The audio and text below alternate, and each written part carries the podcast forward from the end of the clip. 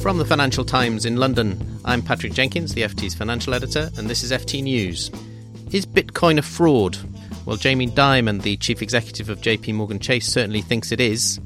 His comments last week caused the value of the currency to fall sharply.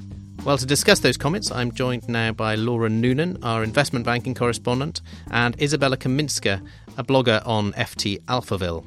Let's just start by hearing what Jamie Dimon had to say at a conference a few days ago. Why is Bitcoin a fraud? Yeah, so separate blockchain, which is a technology, from Bitcoin, the currency.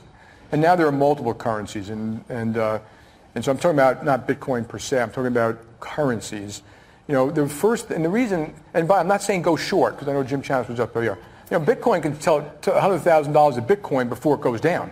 So this is not a, a, advice on what you do. My daughter bought some Bitcoin and it went up, and she thinks she's a genius now. But, uh, uh, but it, it's, I did refer to it as like the tulip bulb crisis of the 1700s or whatever. But here's the reason. Governments, the first thing they do is form a currency.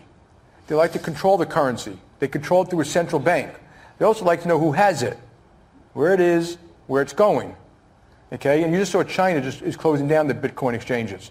And all I ever said is that at Bitcoin, the bigger these things get, the more governments, right now, they look at it as a novelty.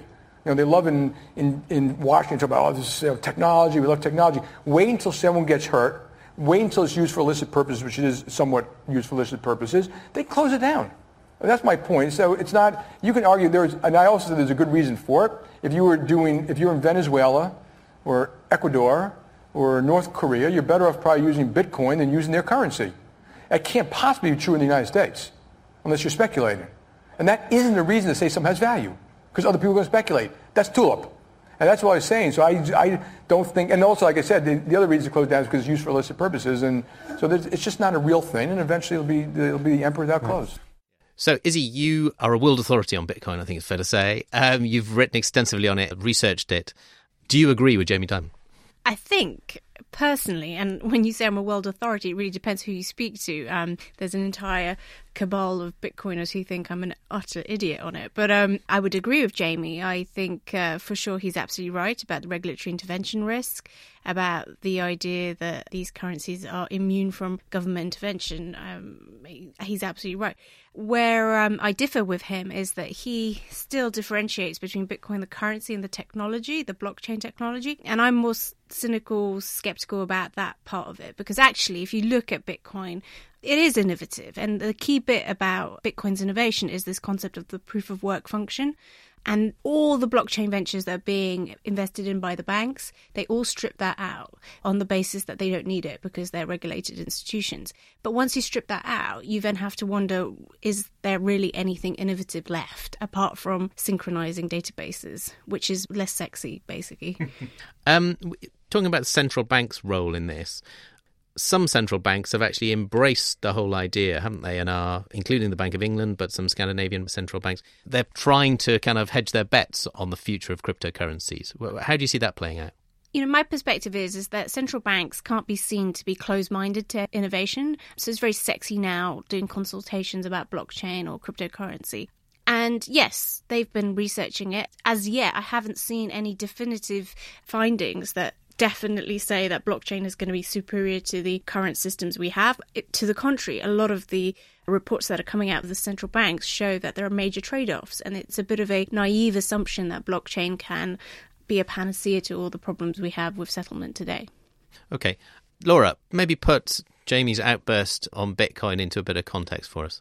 Yes, I guess the first thing to say is this isn't the first time Jamie has hit out on Bitcoin. This obviously had a big impact on the price of Bitcoin last week, but Jamie has been warning about the dangers of Bitcoin for quite some time. In December, he said that he thought Bitcoin was going nowhere, but that he could be dead wrong. In fact, he turned out to be dead wrong. The value has increased more than sixfold since then, which probably explains why, in his comments last week, he said even though he thought Bitcoin was ultimately going to implode, he would not at this stage try to short it because it could go far, far higher before it does. So he has been a long term skeptic around Bitcoin.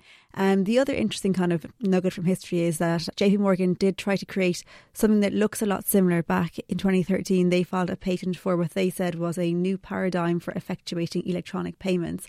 And this was going to facilitate payments in much the same way as Bitcoin does. They haven't managed to actually get that patent approved despite 175 different attempts and modifications of it.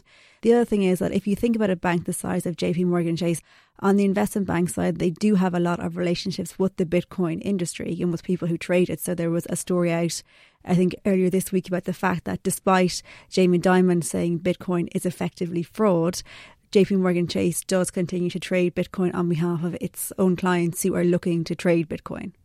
So, it just to bring you in at a final concluding note on this? Is this an inconsistent approach for Jamie Dimon to take then?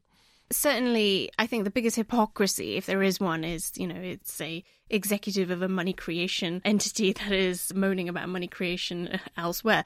But fundamentally yes there are other conflicts. For sure they bank bitcoin companies. But the difference is that you know, when you're banking Bitcoin companies, you're doing it within a regulatory context. And one of the problems Bitcoin companies are having is that all that regulation is preventing their key customers, the dark markets, from using their services. And it turns out that when you can't service those clients, there isn't all that much of an advantage to using Bitcoin other than speculation.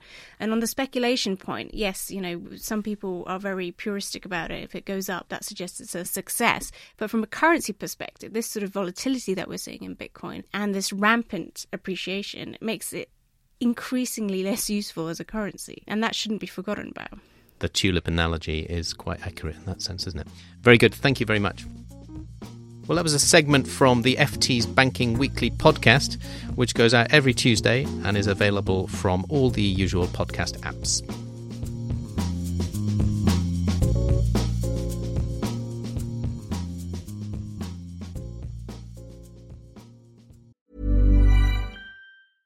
Here at Bellingcat, we get to the bottom of things. From a global crisis to an underreported event, we find the facts using publicly available tools and resources, uncovering what is hidden on and below the surface.